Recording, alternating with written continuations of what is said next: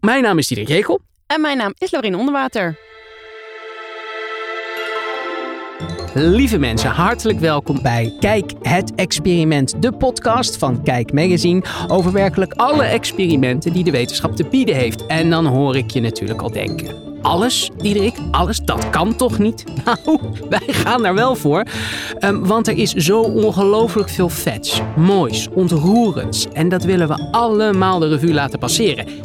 En dan denk je, ja, uh, maar hoe ga je dat dan doen? Ga je dat alfabetisch doen, chronologisch doen of thematisch? Nee, niets van dit alles. Wij gaan volledig willekeurig naar wat ik, Laurien en de redactie van De Kijk vet vinden. En we gaan in deze podcast samen met Visionair Ordinair de mooiste experimenten behandelen, de wetenschappers ontmoeten en ook zelf experimenten doen. We gaan hier experimenteel onderzoeken hoe we de best beluisterde podcast van kunnen maken. De podcast is dus eigenlijk ook een experiment op zich.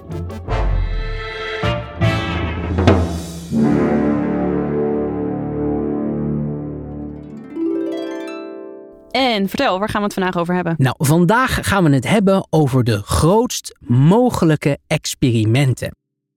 Over een apparaat dat in Nederland hopelijk gebouwd gaat worden en waar andere landen dan toe jaloers op zullen gaan worden. Het zal een soort CERN van de lage landen worden. Het wordt vele kilometers lang en kan ons veel meer vertellen over hoe het hele universum in elkaar zit. Het wordt echt freaking epic. Deze installatie gaan we namelijk compleet anders naar onze omgeving kijken. Vandaag gaan we het dus hebben over nieuwe zintuigen, want we gaan dus met onze gast bespreken hoe we heel Nederland en daarmee ook heel de aarde eigenlijk een nieuw zintuig gaan geven. En dat is natuurlijk wel gewoon heel erg epic. Voordat we dat hele reusachtige apparaat gaan bespreken, uh, moeten we het eerst even hebben over zintuigen in het algemeen.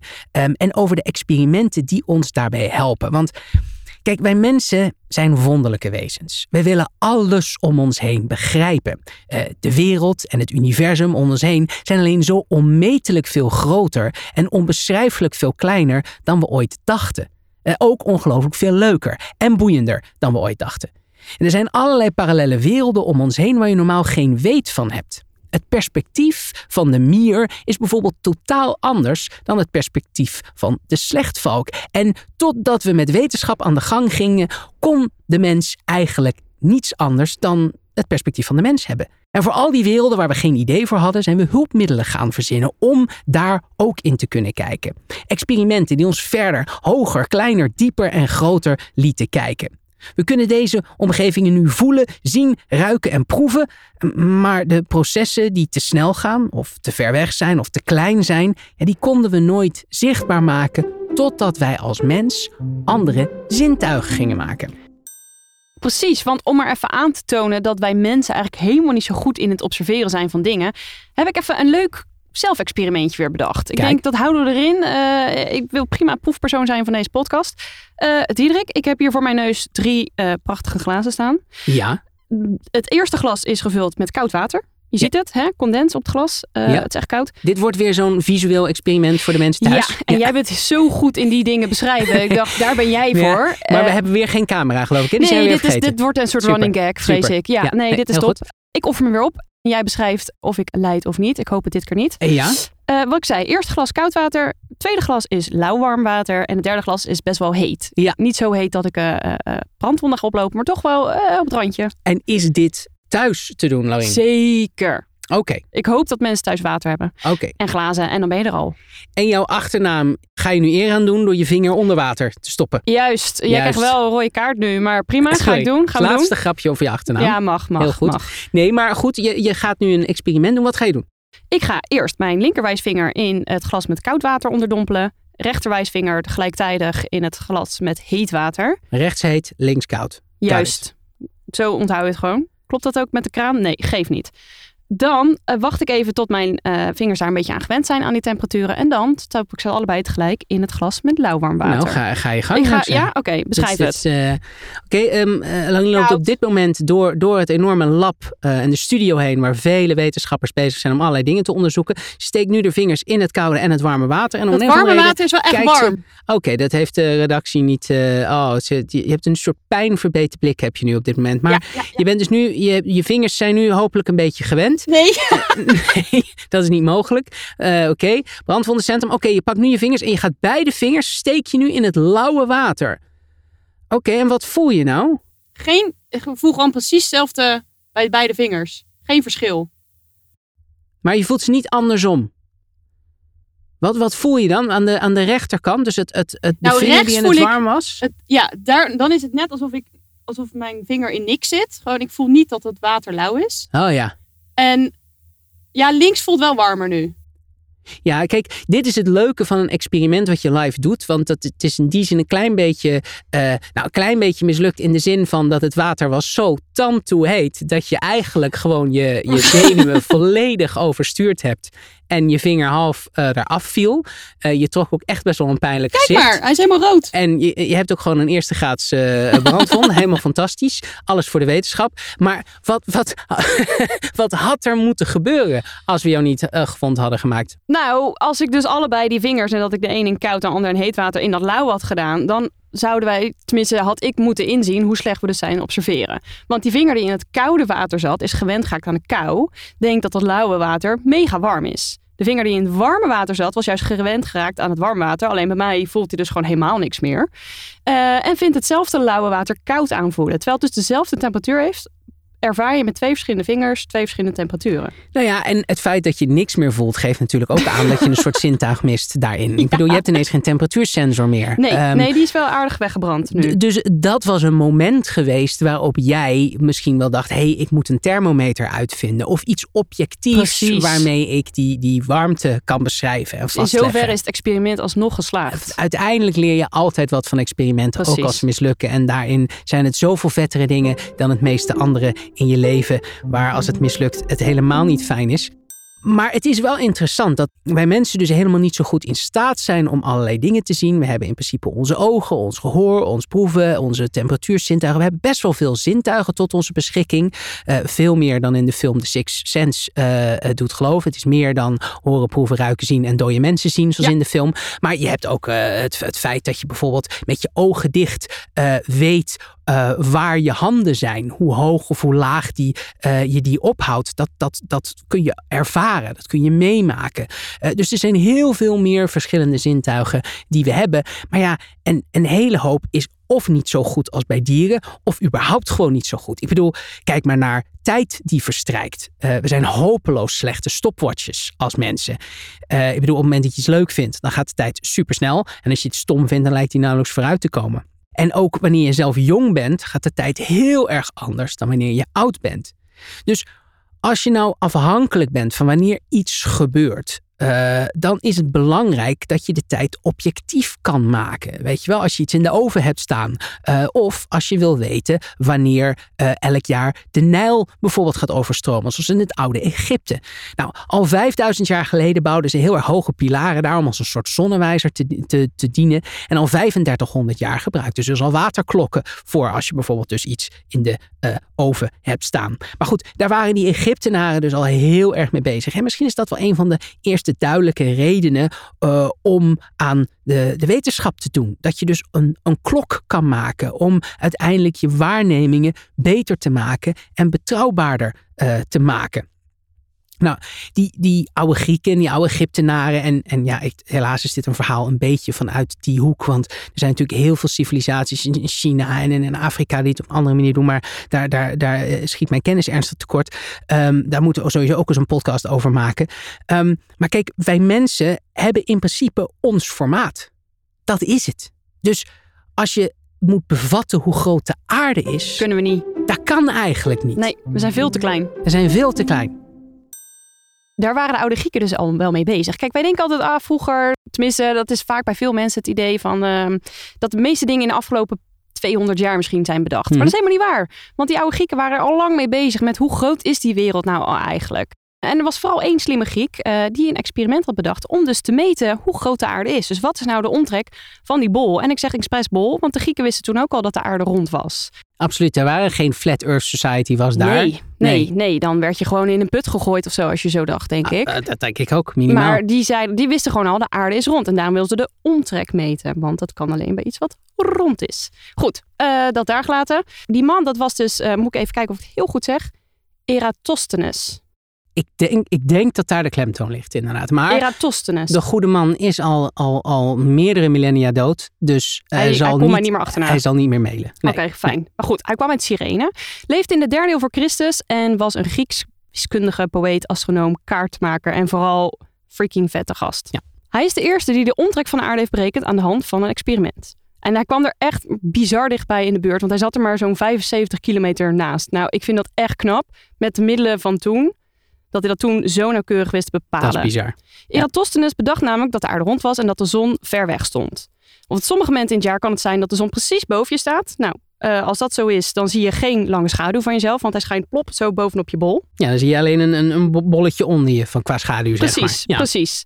En, eh, maar als de aarde rond is, staat de zon niet precies boven je als je wat noordelijker staat of juist wat zuidelijker.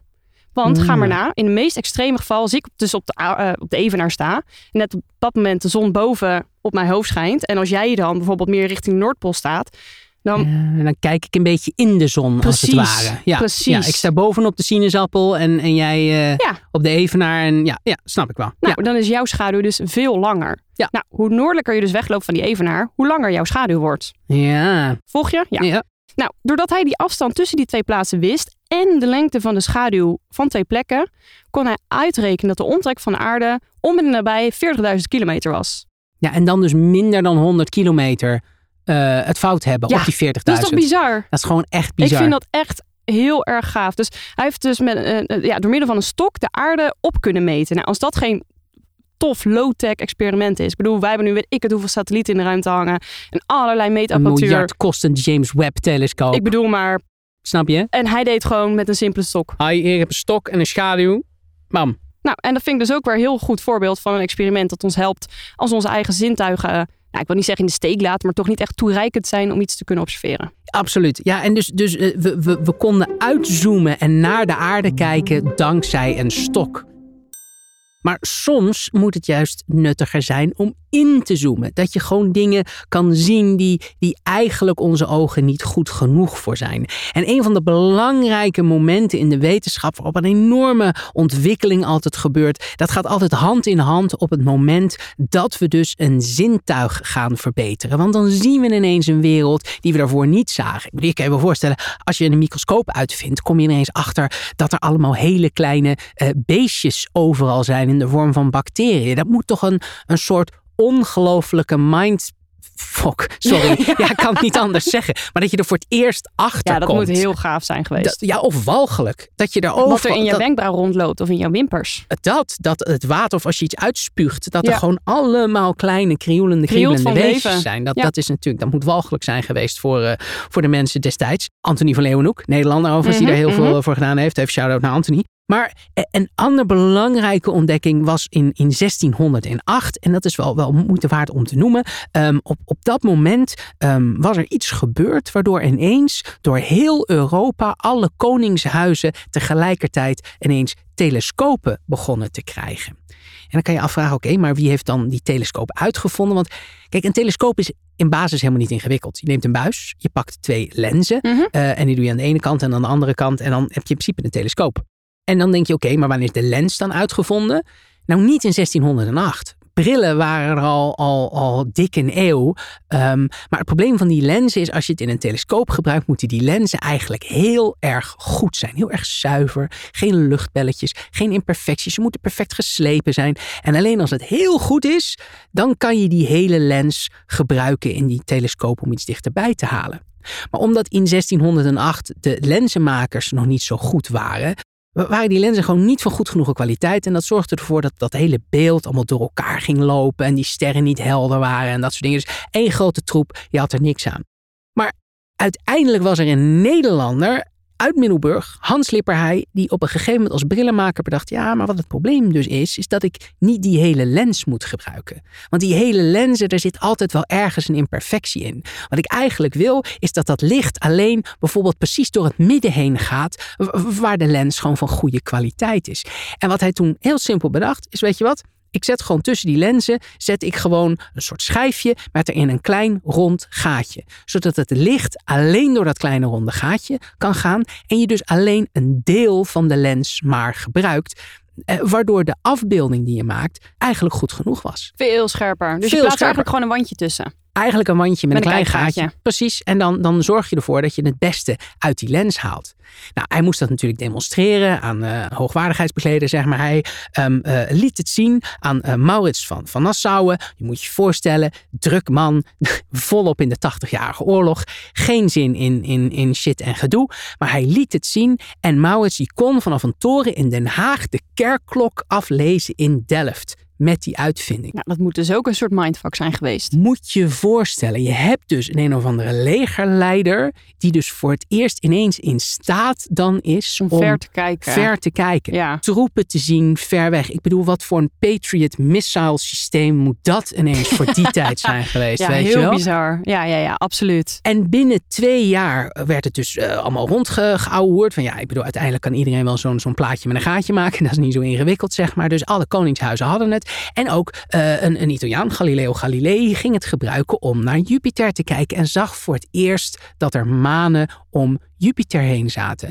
We zagen dus dat die planeten ook gewoon manen om zich heen hadden, net zoals dat de aarde dat ook heeft. En ineens veranderde dat volledig ons perspectief op onszelf en op het universum. En dat allemaal omdat we een ander zintuig zijn gaan maken. En, en dat, dat, dat zie je keer op keer op keer. Op het moment dat we als mens een nieuw zintuig kunnen maken of een zintuig enorm kunnen verbeteren, dat is het moment dat er vette shit gaat gebeuren. Dat je aandelen moet bestellen, dat je in het moment even in je dagboek moet schrijven, hier gaan we in de wetenschap vette dingen doen. En daarom is het zo leuk dat we straks die gasten hebben ja, die ons gewoon een nieuw zintuig wat dat betreft gaat geven. Misschien ook nog wel leuk, Um, we konden dus ineens uh, verder kijken. We kunnen kleinere dingen bekijken langs een microscoop en een telescoop.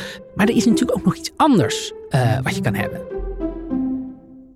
We gaan nog even verder op het gebied van zicht. Want kijk, wij mensen zien natuurlijk bepaalde dingen om ons heen gebeuren met een bepaalde snelheid. Net ja. zoals dat camera's, ik bedoel, die worden steeds beter, zoveel frames per seconde. Nou, wij zijn helaas gelimiteerd tot 60 frames, oftewel beelden per seconde. Uh, ja, een slecht valk veel beter, 130 frames per seconde. En uh, libellen zelfs 200. Dus kunnen, ik zou dus helemaal overprikkeld raken. Maar goed, die beesten die weten niet beter. Dus dat is, uh, dat en ze leven ook korter. Dat is ook nog eens waar. Dat is ook eens waar. En ze hebben minder redactionele taken. Ik bedoel, ze zitten een beetje rond de vijver dat te zwermen. We hoeven niet beetje... de vinger in uh, loeiend heet water uh, dat. te steken. Alleen en, seks in de lucht hebben, dat, dat, dat lijkt me ook best wel spannend. Ja, die, hebben, die zitten bij de, de Mile High Club, denk ik wel. zeker, zeker, ja. zeker. Goed, maar kijk, wij hebben 60 beelden per seconde. Is niet heel snel, maar het is ook niet slow motion. Dus sommige processen, die wil je juist wel natuurlijk in, in slow motion kunnen zien. Want ik bedoel, je zal maar wakker liggen van de vraag, hoe galoppeert een paard?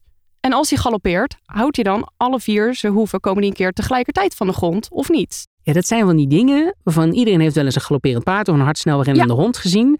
Maar je weet eigenlijk nooit, is het nou dat, dat die poten voor en achter zo schuin door elkaar gaan? Of is het meer dat je met de voorpoten tegelijkertijd jezelf naar voren trekt, Precies. als het ware. Precies. Dat weet je eigenlijk niet. Nee. Oh, we willen trouwens nu geen klachten krijgen dat we zeggen dat een paard poten heeft. Dat oh, wil sorry. Ik ook... Ja. Nee, nee, nee, dat... je hebt helemaal gelijk. Ja, is goed je? dat je zegt. Ja, ja oké, okay, dank je. Ja. Maar goed, hey, net zoals uh, alle de andere dingen die we niet zelf goed kunnen uitvinden, er zijn manieren voor om dat alsnog uit te zoeken. Uh, nou, hier de, komt de, de voormalige gouverneur van Californië en een treinmagnaat, Leland Stanford, om de hoek kijken. En Stanford, dat je denkt, hé, hey, dat ken ik, dat is toch die hele wereldberoemde Stanford University. Dat klopt, is naar hen vernoemd. Die Stanford, die huurde dus in, uh, in 1872 een fotograaf in. Moet ik weer, dit, ik vind, waarom, die man heet Edward, maar waarom zou je het met EA schrijven? Edward. Edward. Edward. Edward. Edward Muybridge. Edward Ja. Muybridge. Edward Muybridge. Die had dus een heel geweldig experiment gedaan. Hij heeft er zes jaar op geploeterd, maar in 1878 lukt het hem dus om 12 camera's neer te zetten met draadjes gespannen, zodat wanneer dan een mega snel paard langs galoppeerde, dan werden er achter elkaar heel veel foto's gemaakt. En in zijn foto's zie je dus inderdaad een moment dat alle vier de hoeven van het paard loskomen van de grond. Dus heel veel mensen konden daardoor weer slapen, want het is eindelijk bevestigd. En oh, uit die serie van foto's bleek dus ook nog eens hoe een galopperend paard precies beweegt. Dus hoe zet hij nou elke keer zijn benen, zijn poten neer? Uh, is dat kruislings inderdaad of is het meer parallel? Nou, en dat was bleek dus totaal anders te zijn dan tot dan toe op schilderij was afgebeeld. Ja, maar dat is toch vet. Ik, ja, bedoel, ik je, vind dat dus heel je tof. zegt er voor heel veel mensen konden beslaan. Ik, ik weet natuurlijk niet hoeveel mensen er echt mee. Ik bedoel, dat is natuurlijk altijd het ding. In die tijd is 99% van de mensen is natuurlijk gewoon bezig om niet dood te gaan van de honger. Nee, dat, dat is uiteindelijk wat je in de 19e eeuw ben je vooral bezig met niet doodgaan. Ja. Um, en, en er is maar een select clubje wat zich met dat soort vragen bezig kan, kan houden. Uh, maar het is natuurlijk wel heel vet Ja. dat dus op al die schilderijen tot dat punt. Helemaal verkeerd stond afgebeeld. Ja, want oh, hoe goed kunstenaars ook konden kijken, dat niet zo konden ze snel. niet zien. Nee, Precies, het ging veel te snel. Dus dat vind ik ook gaaf. En ook vooral weer als je het weer even bedenkt in die tijd. Hè. Ik bedoel, we hebben nu alles. En we hebben allemaal camera's met superhoge framerate op rails die gewoon uh, met tegelijkertijd met een paard meerazen.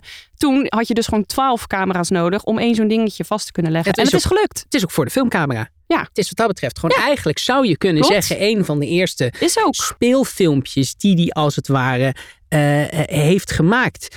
Ehm, hij, hij pakte namelijk ook die plaatjes, die deed hij in een soort voorloper van een filmprojector. De, de zoopraxiscoop. En, en dat is eigenlijk een soort schijf met die fotootjes erop die hij dan snel laat ronddraaien. En daardoor zie je eigenlijk een beetje die stop-motion beeld. Ik weet niet of jij vroeger, of misschien tot op Ja, de van dag die, van, van die vandaag... tekeningetjes in je klapblok. Precies, dat je ergens op de hoek van je schriftje Ja. dan een mannetje tekent wat langzaam zeker steeds een beetje anders is. En dat zo snel frrrr, Ja, en dan zo, het. door je vingers laat gaan en dan beweegt het. En dat had die Muybridge dus eigenlijk een beetje uitgevonden en Mooi gedaan. Bien, die mooi bridge. Mooi, mooi bien, Muybridge, absoluut. Ja, heel gaaf. Oké, dus we weten nu dat je eh, kleinere dingen eh, die het mens kan zien, nu kan zien. Verder wegge dingen die de mens kan Verder wegge dingen. Verder wegge Ja, dingen, ja, ja, precies. Ja, ik blijf erbij, ik blijf erbij. Eh, dingen die we nooit konden zien, dat we nu kunnen zien. Dingen die te snel gaan wat dat betreft. Maar op een gegeven moment kwam daar ook het moment dat we kleuren licht gingen zien, die we daarvoor nog nooit gezien hebben. Dus eh, licht kennen we van, van, van de regenboog natuurlijk. Met eh, wat is het? Violet, licht, ja. violet paars, eh, blauw, groen, geel, oranje, Oranje, rood. rood. Precies. Ehm, dat zijn de kleuren natuurlijk die, die we allemaal kennen. Ehm, maar op een gegeven moment, William Herschel kwam er, en dat is de ontdekker van de planeet Uranus en, en, en ook het, de ontdekker van het infrarode licht en gewoon iemand die eigenlijk gewoon een hele podcast op zichzelf zou verdienen. En die kwam met een prachtig experiment achter dat er dus licht bestaat dat we niet kunnen zien als mens. En hij was namelijk bezig met wat, wat filters van dat gekleurde glas. En liet zonlicht door die verschillende kleuren lichtfilters gaan. En hij merkte op dat eh, het licht dat uit die verschillende filters kwam. ehm, sommige dingen meer of minder aan het opwarmen was. De ene kleur leek wel meer warmte op te leveren dan de ander. Dus ja, dan denk je als wetenschapper wat interessant is het misschien zo dat de kleuren zelf een temperatuur hebben. Dus weet je wat? Hij dacht, ik pak een, een prisma, zo'n zo'n driehoekig stuk glas. En eh, op het moment dat je dat in het zonlicht houdt, dan kan je zo'n regenboog maken. Hè? Dat dus Mhm. alle kleuren eh, gescheiden eh, worden. Voor, voor, de, voor de oude boomers onder ons, het, het Pink Floyd eh, album. Oh, ja. Ehm, maar dat je dus inderdaad met driehoekig glas kun je dus alle kleuren van de regenboog uit het witte licht halen. Vervolgens stopte hij een thermometer in al die verschillende kleuren. Dus, dus liet hij zeg maar de kleur eh, blauw eerst op de thermometer vallen en daarna groen. En ging hij kijken wat er gebeurde met de temperatuur in die thermometer. Nou, super simpel experiment. Kunnen we in principe allemaal wel, nadoen. En je snapt ook wel een beetje hoe die op die gedachte eh, is gekomen. En als je dan die regenboog langs gaat, dan begin je met violet en dan blauw en dan groen en dan geel en oranje. En dan kom je uiteindelijk uit op rood. En nu komt dan het hele vette wat hij gedaan heeft. Zijn thermometer die werd eh, goed opgewarmd bij het rood. Maar toen ging hij iets heel erg bijzonders doen. Hij dacht, weet je wat, ik zet de thermometer ook naast de kleur rood neer. Misschien om een beetje te kijken of wa- wat, wat de thermometer aan zou moeten geven als hij niet in het licht staat. Maar tot zijn stomme verbazing zag hij mm, dat de thermometer nog wat extra warm werd gemaakt. Hij had namelijk de thermometer gestopt in de kleur die onder rood zat. Wat we nu infrarood noemen, wat letterlijk betekent onder rood. Hij had infrarood licht ontdekt door een heel simpel en logisch experimentje te doen. En dat vind ik zo'n prachtig voorbeeld van hoe je met een beetje logisch nadenken en een proefje kan doen wat in principe iedereen kan volgen. En waarmee je gewoon op de keukentafel aan de, de Windsor Road in Slough, Engeland, kunt achterhalen dat er gewoon meerdere soorten licht in ons universum mee zijn. Dat, waar, waar bijen meekijken, waar infraroodcamera's door kunnen maken. Waardoor de aarde haar warmte verliest aan het universum. En hoe meneer Fourier 50 jaar later, halverwege de 19e eeuw, voor het eerst een idee begon te hebben van wat we nu het broeikaseffect noemen. Waardoor we nu met de James Webb-telescoop de allereerste sterren kunnen bekijken die allemaal met infrarood licht naar ons toe schijnen. En, en waardoor we misschien wel aliens gaan ontdekken met de James Webb-telescoop, omdat we allerlei stofjes in die exoplaneten kunnen gaan ontdekken. Dat allemaal omdat je met een driehoekig stukje glas gaat klooien met wat zonlicht. Nou, en dat vind ik dus heel erg vet. En Ja, daarom ben ik zo blij eens. dat we deze podcast kunnen maken. om al deze mensen ook weer even een podium te geven. En misschien ook weer even stil te staan bij zoiets als infrarood licht zichtbaar maken. Dat, dat wij onszelf echt totaal weer nieuw zintuig hebben gegeven. Absoluut. En dat vind ik dus zo ontzettend gaaf hier aan. Weet je, het is niet alleen dat we meer van hetzelfde konden. Dus een beetje beter zien door een bril opzetten. Of een beetje beter horen door een hoorn in je oor te steken. Nee, het is echt iets zien wat nog nooit iemand ooit eerder op aarde had gezien. Dus tegenwoordig kunnen we ook naar de ruimte kijken met ultraviolet, met röntgenstraling, met radiostraling en natuurlijk nog het zichtbare licht. En dat zijn allemaal, hebben die stralingsvormen ons nieuw inzicht gegeven in het universum. Maar het is wel meer van hetzelfde. Het zijn kleuren licht die onze ogen niet kunnen zien. Elektromagnetische straling. En heel erg zelden gebeurt het dat je als mens dus een totaal nieuw zintuig krijgt. En dat gebeurde dus in 2015. Iets wat niets te maken heeft met licht gingen we gebruiken om te kijken in het universum, namelijk de zwaartekrachtsgolven. Rimpelingen in de ruimtetijd. Vind ik zo mooi Ja, dat klinkt echt prachtig. Toch? Ja. Kijk, als elektrische deeltjes bewegen, dan kunnen ze licht uit gaan stralen. En dat zien we dus als die verschillende vormen van elektromagnetische straling. Maar als twee enorm zware voorwerpen om elkaar heen draaien, dan gaan ze niet zozeer licht uitstralen, maar dan gaan ze zwaartekrachtsgolven ja, uitstralen. Als golven in een vijver waar net een steen in is gegooid, vliegen dan die zwaartekrachtsgolven door het universum heen.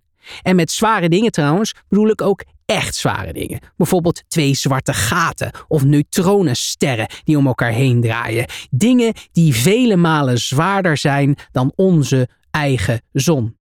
Het zijn enkele van de lompste gebeurtenissen in ons universum.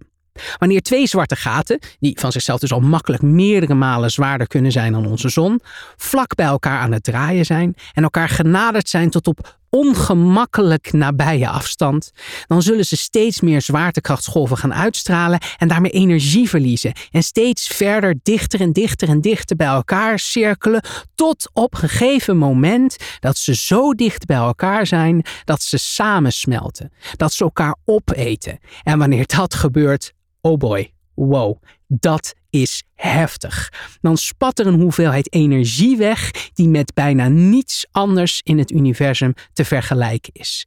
Die zwaartekrachtsgolven die zullen dan wegvliegen, de ruimte in. Een zwaartekrachtsgolf, als die langskomt, dan zal die alles een klein beetje in elkaar duwen. De ruimte, de planeten, de sterren, een Opel Kadett, alles wat er tegenkomt, wordt even een fractie van een seconde ingeknepen.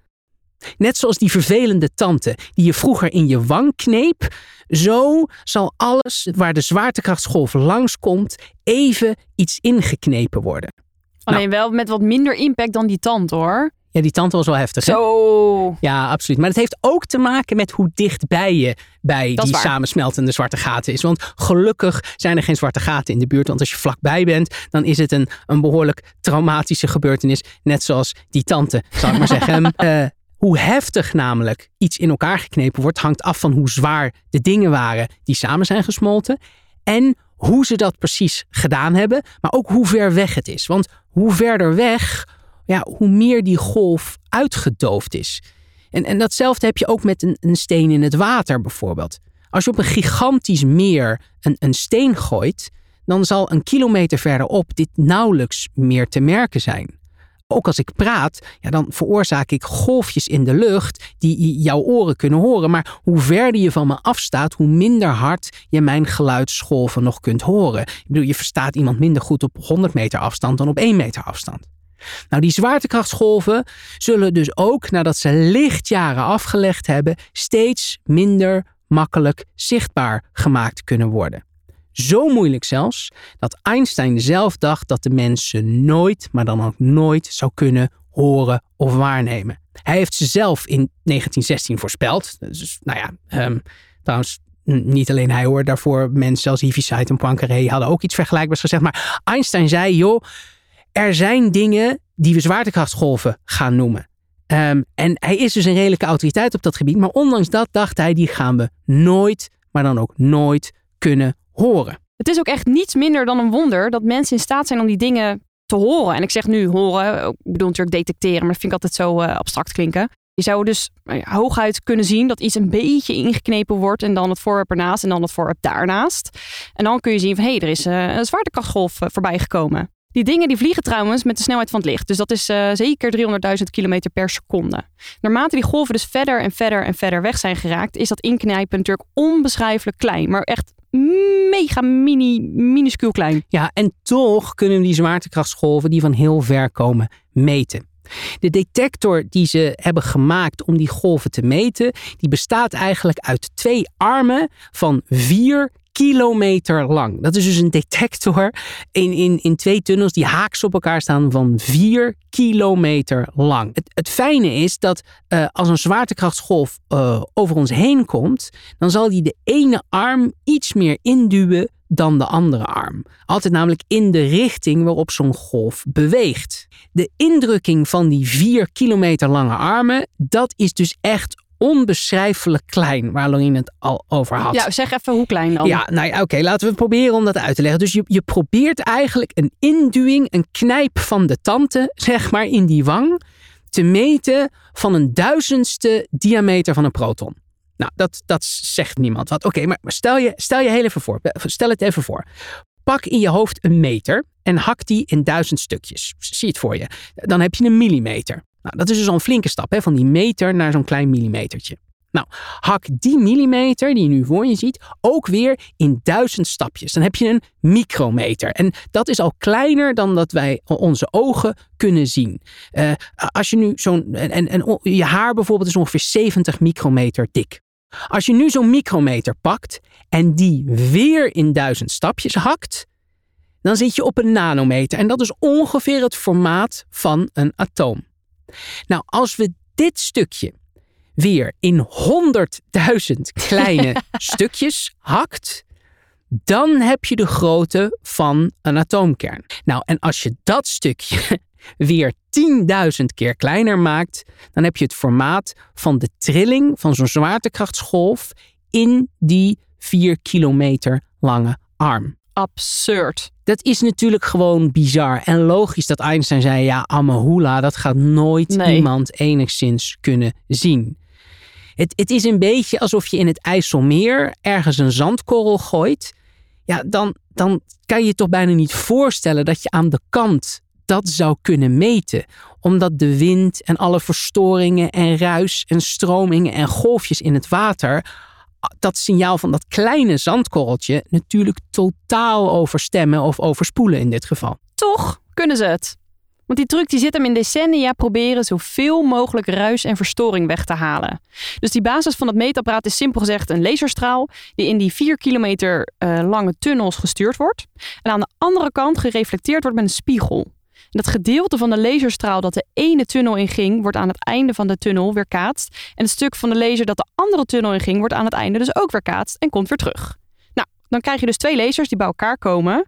En het mooie is dat als het laserlicht onderweg een klein beetje aangepast is, maar echt een heel klein beetje, uh, omdat er dus een zwaartekrachtsgolf voorbij kwam, dan kun je dat dus zien aan die laserstraal dat, dat, dat is natuurlijk een beetje uh, gek. Oké, dus die laserstralen die komen bij elkaar. Maar hoe meet je nou zo'n ontzettend kleine verstoring? Nou, het grappige is dat op het moment dat je golven bij elkaar brengt, het kunnen laserstralen zijn, maar ook geluidsgolven, dan kunnen die golven elkaar beïnvloeden. En op het moment dat ze een klein beetje anders zijn, de een ten opzichte van de ander, dan kun je dat daadwerkelijk, dat verschil, heel erg goed zien als je ze bij elkaar brengt.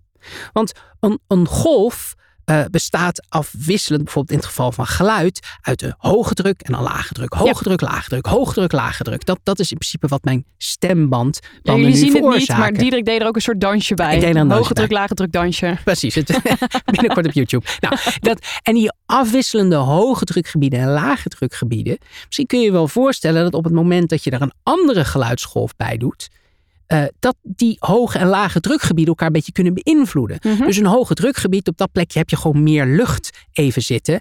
En op het moment dat je daar dan een lage drukgebiedje bij brengt, dan heft dat elkaar op. Dan stroomt al die, die te veel lucht bij de hoge druk naar het lage druk en ze heffen elkaar op.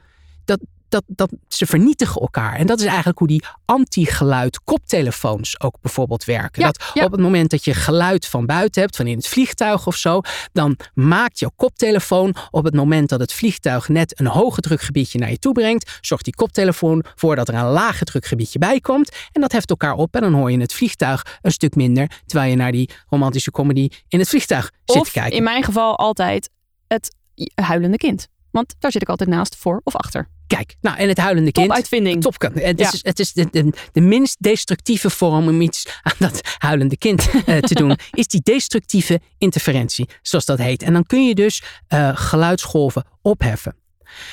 Maar dat is, dus, dat is dus heel erg belangrijk. Als je golven bij elkaar hebt, kunnen die eh, bij elkaar opgeteld worden en die kunnen elkaar versterken of verzwakken.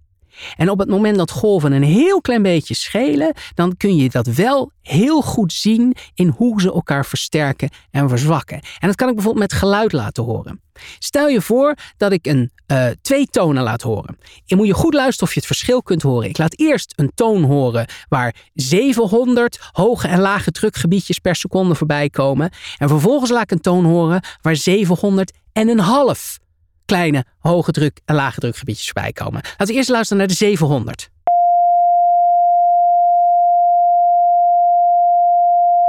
Oké, dus dit was 700 hertz, zoals Ja. dat heet. 700 golfjes. Oké, laten we nu de andere eens horen. 700 en een half. Ja.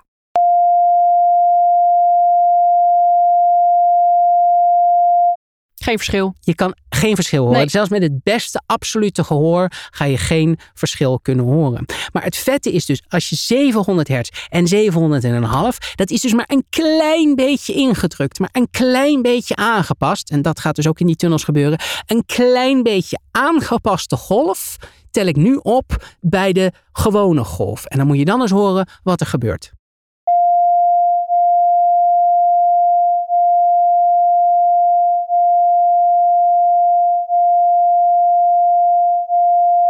Ja, duidelijk. Je hoort dat hij omhoog Ja, en omlaag ja. gaat. Hij is aan het, aan het bieten, zoals dat heet, aan het kloppen met ongeveer twee seconden per klop.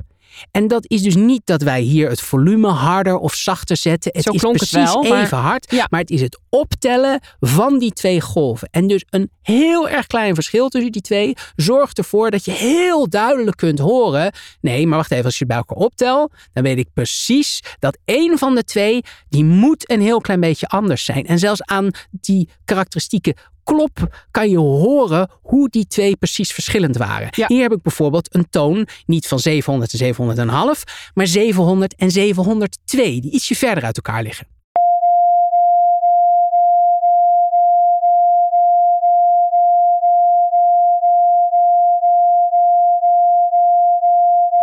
Daar hoor je dat kloppen, maar Heel dan twee keer per seconde Ja. gebeuren. Ja. Dus je ziet dat de snelheid van dat kloppen, dat dat dus verandert. Ja. Dus op het moment dat je twee golven hebt en die breng je bij elkaar. En als één van de tweeën een klein beetje aangepast is, dan kun je dat meteen horen in het geval van geluid. En in het geval van licht kun je het meteen zien. Want twee lichtgolven die bij elkaar komen en echt precies identiek zijn, die kunnen bijvoorbeeld helemaal elkaar totaal uitdoven. Dat er geen licht meer ontstaat op het moment dat je die twee golven bij elkaar komt. Een soort antigeluid voor licht. Waar je Mhm. dus in het vliegtuig het vliegtuiggeluid of de baby eh, wegmoffelt. heb je hier dat de ene lichtstraal de andere lichtstraal wegmoffelt. Ehm, en dat is uiteindelijk wat er in die zwaartekrachtsdetectoren, in die vier kilometer lange tunnels eh, gebeurt. Er gaan dus twee laserstralen op en neer. En als ze bij elkaar komen, dan horen ze elkaar precies uit te doven.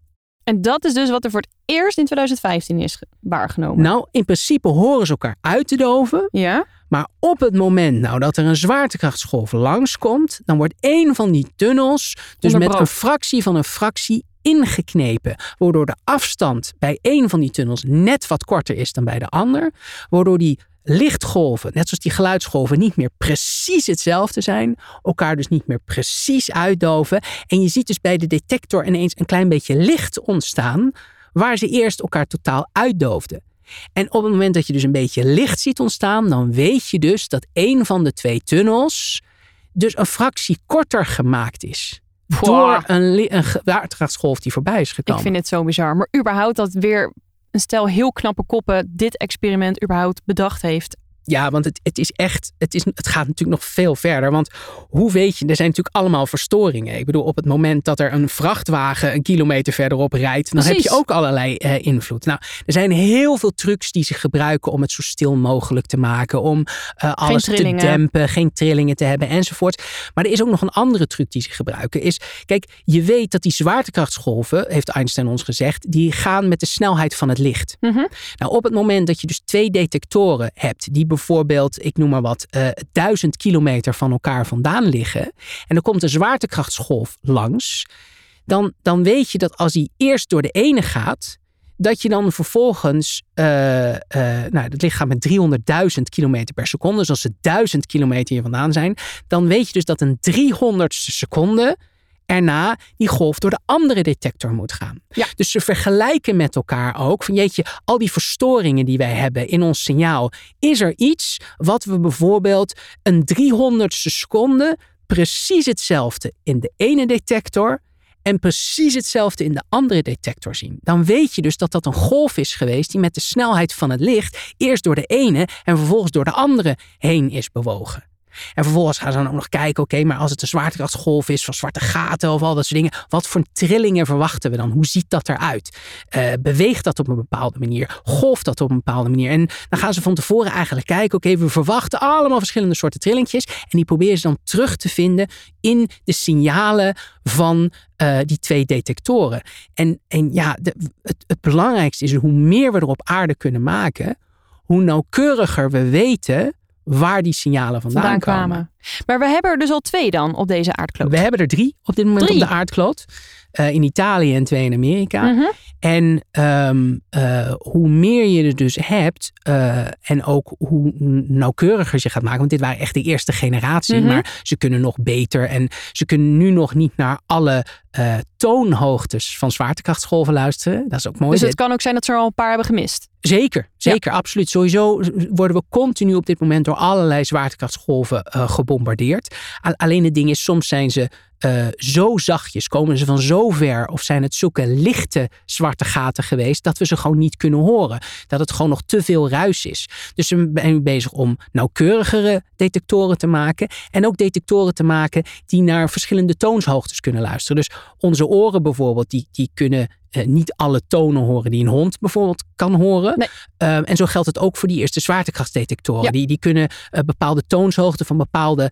en in die toonshoogte zit de dans eigenlijk van die zwarte gaten. Dus hoe ze bewegen, dat wordt vertaald in die toonshoogte van die golven. En daar moeten ze ze nu nog een beetje anders maken en groter en beter. Om ervoor te zorgen dat we weten, beter weten waar ze vandaan komen.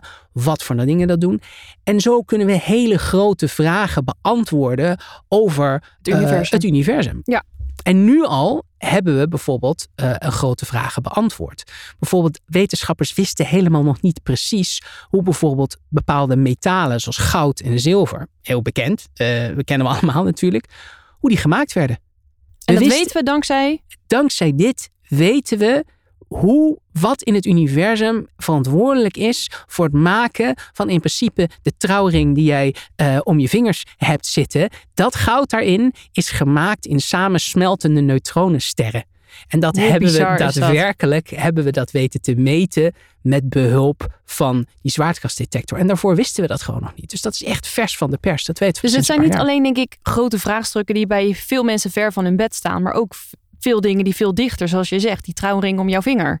Ja, absoluut. Die vragen kunnen we ook beantwoorden dankzij het oppikken van die zwaartekrachtsgolven. Ja, het, het zijn uiteindelijk de vragen waarvan ik denk dat heel veel mensen zich ook ooit wel eens af hebben gevraagd. Dus inderdaad, waar komen we vandaan? Wat was er voor, voor de oerknal? Weet je wel, wat zit voorbij het heelal? Dat zijn vragen die heel moeilijk zijn om te beantwoorden. Ja, absoluut. Maar het zijn wel de vragen, denk ik, die ook gewoon kinderen uh, en, en volwassenen zichzelf stellen. En wetenschappers wisten dus ook gewoon oprecht niet precies waar dus allerlei metalen van het periodiek systeem, waar die allemaal vandaan kwamen. En, en nu door een enorme samenwerking, sowieso verdient ook dat een podcast op zich, hoe dat precies gedaan is, dat experiment. Maar weten we dus nu waar die metalen vandaan komen. En dat komt dus allemaal omdat we dus sinds 2015 iets anders kunnen zien. En, en het fijne is, kijk, eh, zichtbaar licht kan tegengehouden worden door dingen, toch? Ik bedoel, moment atmosfeer? Dat ik, atmosfeer of, of uh, een, een andere ster of zo, weet je wel. Of, of heel veel gas wat er omheen zit. Uh, dat, dat, dat kan allemaal tegengehouden worden. Maar die zwaartekrachtsgolven worden door niets tegengehouden. Dus op het moment dat je die goed kan detecteren, dan kun je dus ook informatie te weten te komen over iets wat wat normaal uh, verhuld is in, in nevelen of zo. Dus het, het, het, zorgt ons echt voor dat je ineens, nou ja, een vleermuis die, die kan zien door echolocatie, die kan zien doordat hij piept en squeakt. Mm um, en, en daardoor kan hij ook in het donker zien. Nou, zo is het ook een beetje met die zwaartekrachtsgolven. Wij kunnen nu in het in het donker zien, waar we normaal dat dus niet konden zien. Dankzij die detectoren. En, en dan hebben we er nu drie, dus neem aan, aangezien ze nog beter en geavanceerder worden, dat er plannen zijn voor een vierde en vijfde en misschien zelfs wel een twaalfde. Zeker, en op dit moment uh, is Nederland in de race om te kijken of op de grens van Nederland en België, of daar de zogenaamde Einstein-telescoop gebouwd kan gaan worden. En het is een, een epische strijd tussen Nederland, België en Duitsland, die dat, dat graag hier zouden willen zien, en Italië. Um, en ook als het in Italië komt, is het natuurlijk super vet. Maar het zou wel heel erg gaaf zijn. Ja, ja, precies. Het zou heel erg vet zijn als we dat gewoon hier uh, kunnen maken. Um, en, in het mooie Limburg. In het mooiste provincie van Nederland. Dan denk ik, ja, dat, dat, dat zou toch wel echt geweldig zijn. Dan hebben we eigenlijk een eigen soort CERN. Gewoon een vet, vet project. Waar je gewoon als, als, als, als kleine jongen of meisje gewoon, gewoon wil, wil werken. Weet je wel, later als je groot bent. En de man die hier alles over kan vertellen, over die Einstein-telescoop, is Stan Bentvelsen. Hij is natuurkundige, heeft in de jaren 90 moeilijk veel onderzoek gedaan bij deeltjesversneller in CERN. Uh, maar hij is sinds 2005 hoogleraar aan de UvA, dus Universiteit van Amsterdam. Is sinds 1 december 2014 directeur van het NICHEF, het uh, Nederlands Onderzoeksinstituut uh, dat onderzoek doet naar deeltjes. En sinds kort is hij ook de kartrekker van deze Einstein-telescoop. En dus heel toevallig hier, nou ook weer niet zo toevallig. Ik ben uitgenodigd, gelukkig. in ons lab, in onze studio, om alles te vertellen over ja, hoe je misschien wel het grootste experiment in de Nederlandse geschiedenis gaat optuigen. Stan, welkom. Misschien is het goed om het eens te laten horen wat een zwaartekrachtsgolf is. Ja, dat is eigenlijk wel leuk. De allereerste meting van zwaartekrachtsgolven, dat eh, is eh, op 14 september 2015. Dat was een event waarbij twee zwarte gaten om elkaar heen aan het draaien waren. Eigenlijk vlak voordat ze tegen elkaar aanklapten. En dan moet je je dus voorstellen dat bij elk rondje dat die zwarte gaten om elkaar heen maken, verliezen ze wat van hun energie in die vorm van die zwaartekrachtsgolven. En daardoor komen ze dichter bij elkaar en daardoor gaan ze harder om elkaar heen draaien. En dat proces herhaalt zich. Dus uiteindelijk draaien ze met verschrikkelijke hoge snelheid om elkaar heen. En dan knallen ze op elkaar en dan wobbelen ze nog even na. En um, die dus samensmelting kan je dus horen. Nou, het aardige is, omdat het dus 200, uh, 200 rondjes eh, per seconde ongeveer uh, zijn op dat laatste moment, kun je, daar, eh, kun je dat signaal gewoon op een geluidsbox zetten en dan kun je het horen. Uh, je moet je wel even voorstellen, het is maar heel kort. Het is maar een fractie van een seconde en in die fractie van een seconde gebeurt dus heel veel. Maar ik kan het wel even laten horen. En dan hoor je hoe de zwarte gaten van ongeveer 35 zonnemassa's op elkaar klappen.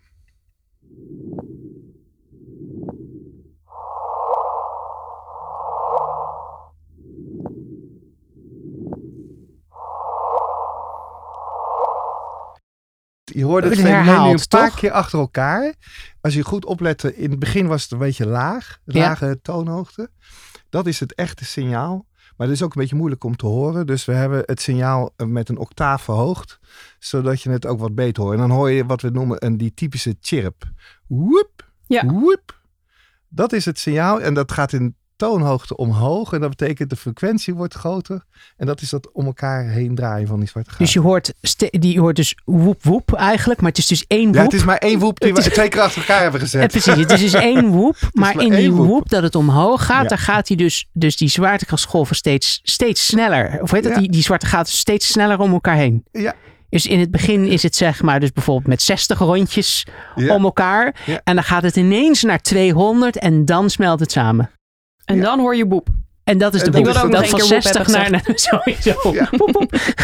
maar het is dus maar een heel kort fenomeen. Maar ik bedoel, ik ben nu even de niet-natuurkundige van dit clubje. Wat, wat ging er dan door jou heen toen je dit hoorde? Best wel een ongeloof.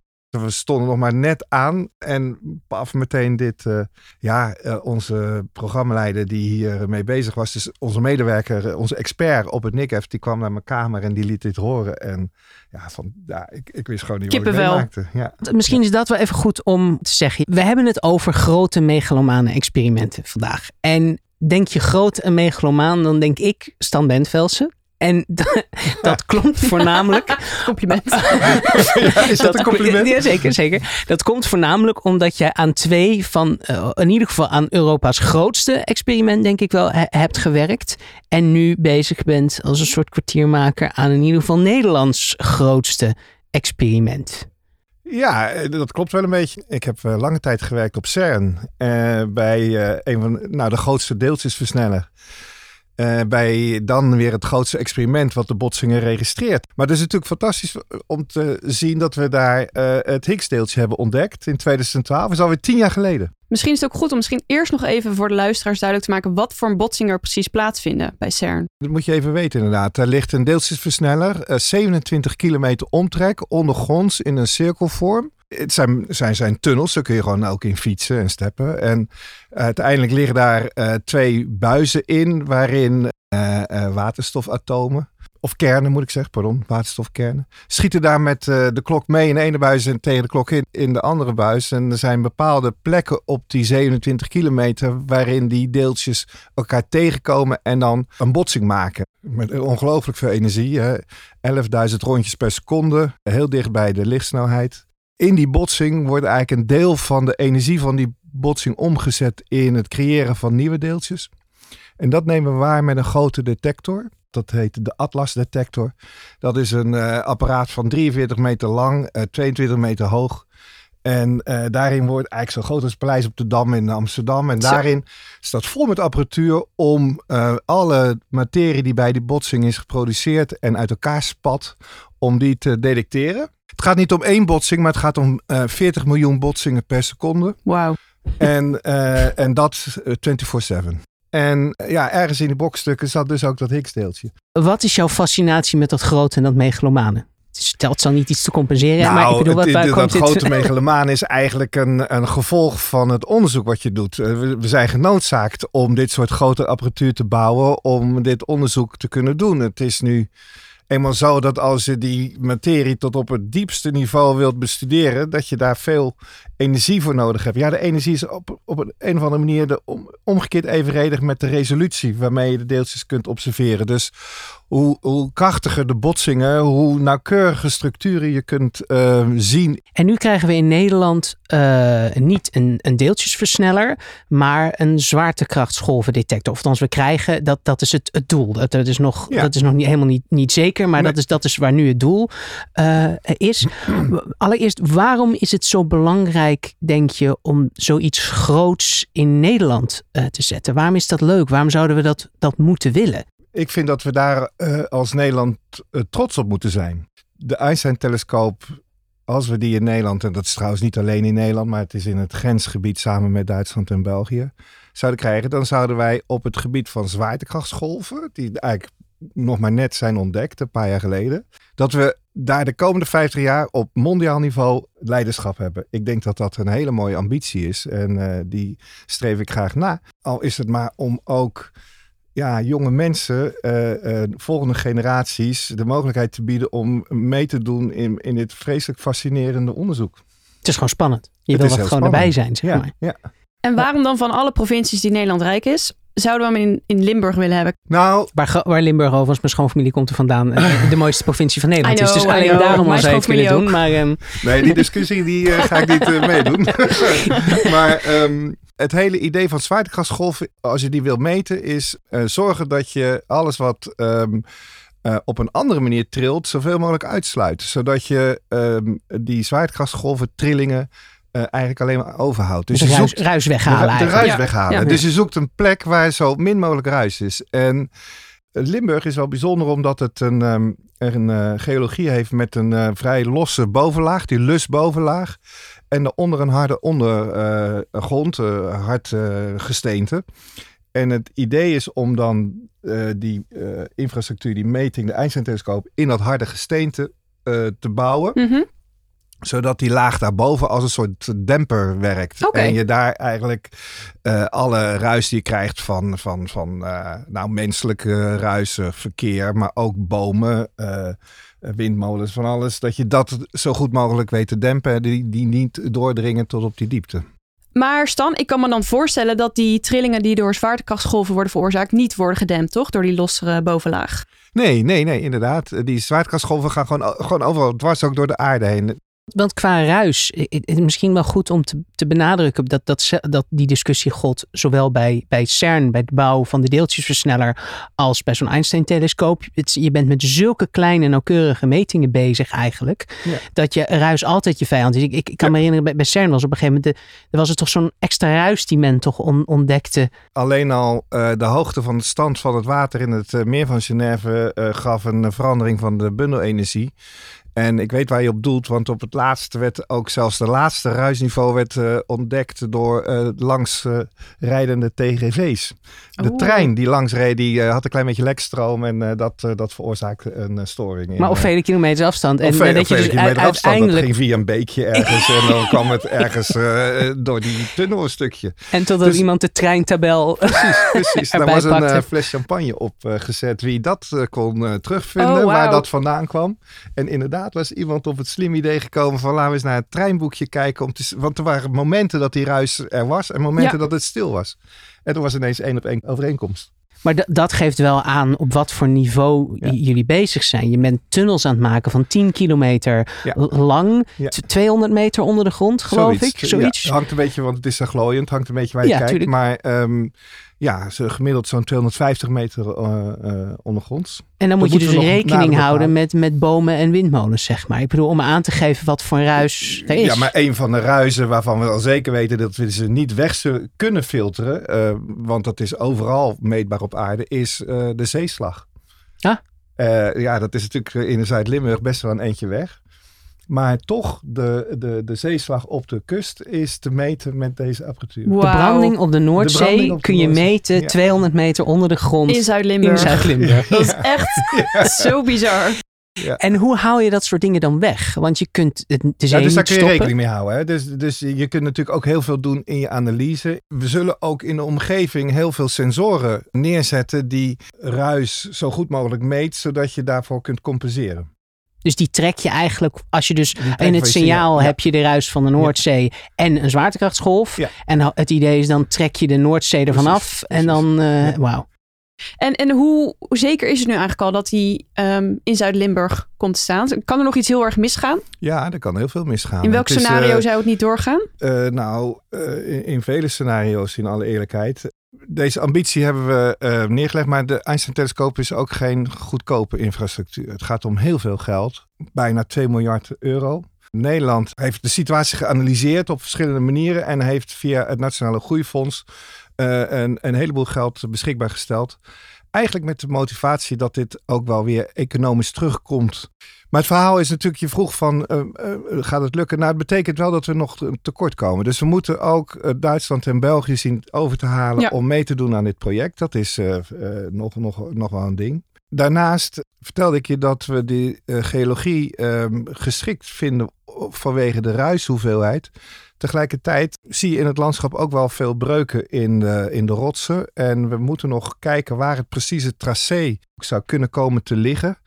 Eh, want we zijn op dit moment, hebben we dat nog niet eh, voldoende op orde. We moeten de geologie nog verder onderzoeken om te kijken of we die tunnels daar kunnen bouwen. En dan moet je denken aan breuken, aan water, wat, wat, wat een rol kan spelen aan Natura 2000 gebieden.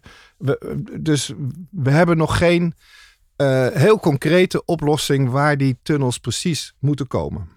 Stel je voor, de, de ondergrond blijkt fantastisch te zijn. Is helemaal geen enkel probleem. Zijn we er dan? Het is wel interessant, want uh, we zijn niet, in Nederland niet de enige uh, die deze ambitie hebben neergelegd. Er zijn ook de Italianen willen de ding graag bouwen op um, Sardinië.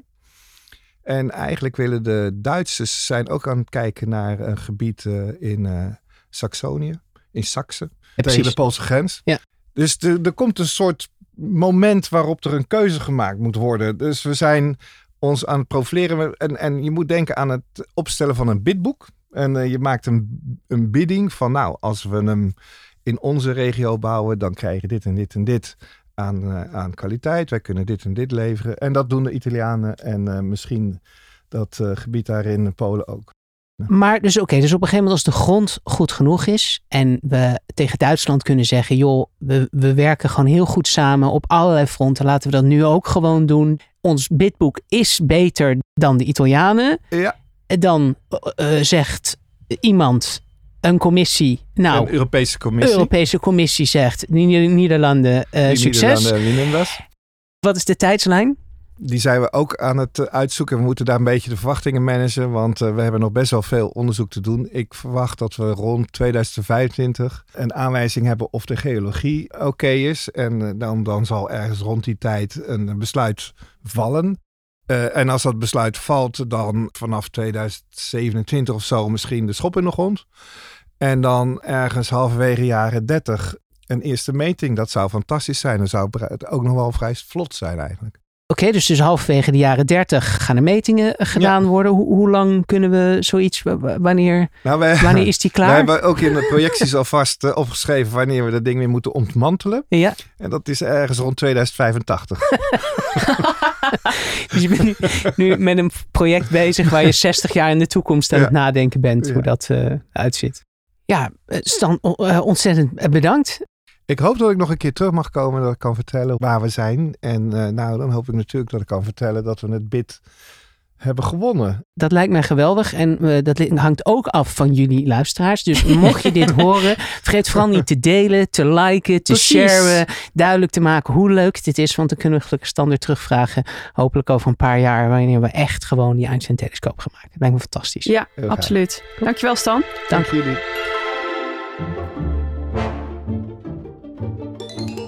Deze aflevering ging natuurlijk over groot, groter, grootste experimenten. En voordat je alles uitzet, want we weten dat je dat wil doen aan het einde van de aflevering, hebben we nog twee dingen. We willen allereerst uh, jullie weten dat als je naar kijkmagazine.nl slash uh, aanbieding gaat, dat je dan de promocode podcast kunt invullen. En dan krijg je voor 50% korting gewoon elke kijk die je ook maar enigszins zou willen hebben. Superleuk. En daarnaast uh, is het natuurlijk belangrijk om te zeggen dat wij dit niet alleen doen, maar dit doen wij samen met Visionair Ordinaire. Dat dat zijn eh, een aantal heren die ervoor zorgen dat elke podcast gewoon nog vetter en gaver is dan uh, dat je denkt. En het zijn gewoon hele leuke gasten. En daar wil ik ze gewoon uh, even extra bedanken. Ja, en waar vind je ons nou? Nou, op Twitter op @kijkredactie, op Facebook en Instagram @kijkmagazine en natuurlijk op onze prachtige website kijkmagazine.nl. Volgende keer gaan we het hebben over de meest zinloze experimenten. En misschien denk je nu al, joh, waarom zou ik luisteren dan? Nou, die zinloze experimenten zijn vaak de leukste, omdat je er altijd achter komt dat ze stiekem toch nuttig waren. Van astma-patiënten in de achtbaan tot vragen beantwoorden als je op je linker of rechterbeen leunt. Van de koopman van de dood die zijn PR wil opfleuren en papieren vliegtuigjes naar Nobelprijswinnaars gooien. En we gaan iemand interviewen die zelf een Ig Nobelprijs heeft gewonnen. Vet. Heel vet. Dus zeker luisteren en voor nu dankjewel en tot de volgende keer maar weer. Hey joe.